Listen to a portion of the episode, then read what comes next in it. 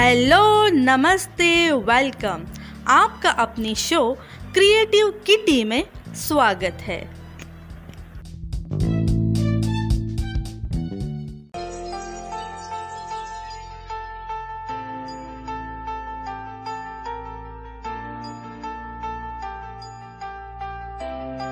Indian national flag, हमारा भारतीय तिरंगा गौरव का प्रतीक है। पिछले छह दशकों में सशस्त्र बलों के सदस्यों सहित और भारत की रक्षा से संबंधित लोगों ने तिरंगे को अपने पूरे गौरव के साथ आसमान में ऊँचा रखने के लिए उदारता पूर्वक अपने जीवन का बलिदान दिया है। पर दोस्तों, आदर्श भारतीय नागरिक की तरह क्या हम सब हमारे राष्ट्रीय तिरंगे का वही आदर और सम्मान कर पाते हैं? यह सवाल इस वजह से मेरे मन में उठा है कि हर साल हमारे राष्ट्रीय तिरंगे का जो मैं हाल देखती हूँ हूँ। खास तौर पर इंडिपेंडेंस और रिपब्लिक डे के दिन, उस दिन जब मैं तिरंगे की हालत देखती हूँ तो मुझे बहुत ही दुख होता है। तिरंगा जो हम सांस से उस दिन फहराते हैं, उसको चाव से, प्यार और सम्मान से खरीदते हैं। बाद में वही झंडे फटे हुए, ज़मीन पे रोंदे हुए और कूड़ेदान के आसपास सड़कों पर मिलते हैं। विशेष रूप से स्कूलों कार्यालयों, मैदानों के आसपास दिखते हैं। झंडों की ऐसी हालत की मात्रा काफ़ी भारी स्तर पर देखी जाती है। क्या आप इसके बारे में जानते हैं? आप इन सभी झंडों का क्या करते हैं? आप झंडों को एकत्र तो कर सकते हैं, लेकिन फिर क्या आप इन्हें किसके हवाले करते हैं? फ्रेंड्स, क्या आप सब जानते हैं उसका मेन रीजन क्या है?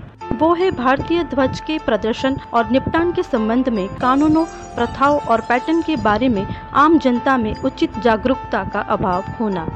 इसलिए हमारी अटूट देशभक्ति और ध्वज के प्रति प्रेम के बावजूद हम इसका अनादर कर लेते हैं। हम जानते हैं कि हमारा राष्ट्रीय ध्वज हमारी स्वतंत्रता, स्वाधीनता और समानता, न्याय एवं बंधुत्व का प्रतीक है। इसलिए हमें इसका अत्याधिक सम्मान के साथ व्यवहार करना चाहिए। यह सम्मान ध्वज के निपटान तक भी विस्तारित होता है। जब इसकी आवश्यकता होती है, तब। भारतीय ध्वज संहिता के अनुसार ध्वज जब यह स्थिति में हो कि यह प्रदर्शन के योग्य नहीं है, इसे सम्मानजनक तरीके से नष्ट किया जाना चाहिए। तो यहाँ हम इसे स्वीकृत तरीके से निपटाने के लिए क्या कर सकते हैं, उसके बारे में जानते भारतीय राष्ट्रीय ध्वज के साथ काम करने के दो उचित तरीके हैं, और वो तरीके झंडे को सम्मान देते हुए पूरी प्रक्रिया को मौन से संचालित करना महत्वपूर्ण है। पहला तरीका है जलाकर।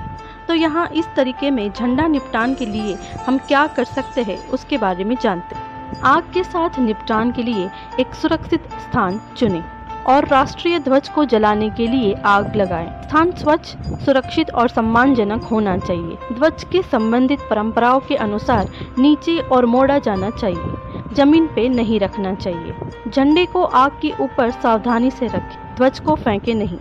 जलते समय ध्वज का सम्मान करने के लिए कुछ समय निकालें। सुनिश्चित करें कि यह पूरी तरह से सुरक्षित रूप से जल गया हो। झंडे को सलामी देकर या एक पल का मौन रखकर हम अपने तरीके से अपना सम्मान दिखा सकते हैं। जब हम यह कर रहे होते हैं तो कोई तुच्छ मज़ाक या बातचीत नहीं करनी चाहिए। जैसे ही झंडा जलाया जाता है, तब कुछ समय निकालकर प्रतिज्ञा और निष्ठा से झंडे को जलाने की प्रक्रिया को करना चाहिए। निष्ठा की प्रतिज्ञा प्राप्त करना हमारे ध्वज के प्रति एक महान अंतिम कर्तव्य है। झंडा कपड़े के एक टुकड़े से अधिक है क्योंकि यह स्वतंत्रता, वफादारी और न्याय का प्रतिनिधित्व करता है और यह बहादुर सैनिकों द्वारा इस आदर्शों को संरक्षित करने के लिए किए गए बलिदानों को भी दर्शाता है। एक बार झंडा पूरी तरह से जल जाने के बाद अग्नि सुरक्षा नियमों का पालन करते हुए आग को बुझा देना चाहिए। यदि किसी कारण झंडे को जलाना संभव ना हो पाए तो हम उसकी वैकल्पिक विधि, यानी कि दूसरे तरीके का इस्तेमाल भी कर सकते हैं। दूसरे तरीके का नाम है झंडा दफन करने का तरीका। ध्वज के लिए एक स्वच्छ और सम्मानजनक दफन स्थान चुने। ध्वज को संगत परंपराओं के अनुसार उतारा और मोड़ा जाना चाहिए। ज़्यादातर एक बायोडिग्रेबल बॉक्स में डाला जाना चाहिए। झंडे का पूरा सम्मान करते हुए उसे ज़मीन पे रखें, उसे उछाले नहीं। ध्वज के दबे होने और धरती से ढके रहने के दौरान उसका सम्मान करने के लिए कुछ समय निकाले। कोशिश करें कि मौन रहे और ध्यान में खड़े रहे।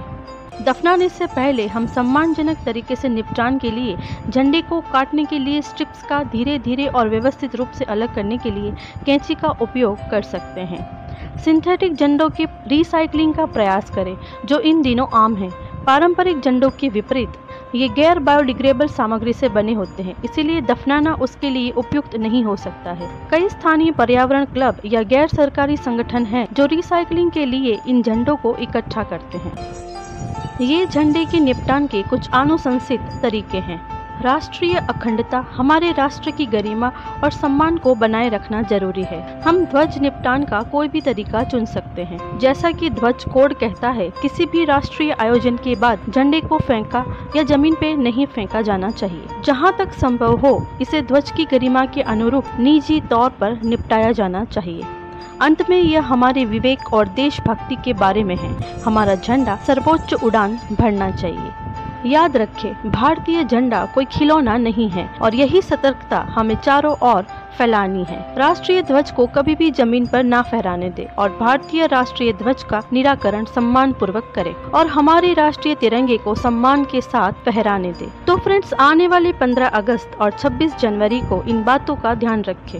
हम जल्दी ही एक नए एपिसोड के साथ फिर मिलेंगे। तब तक के लिए जय हिंद।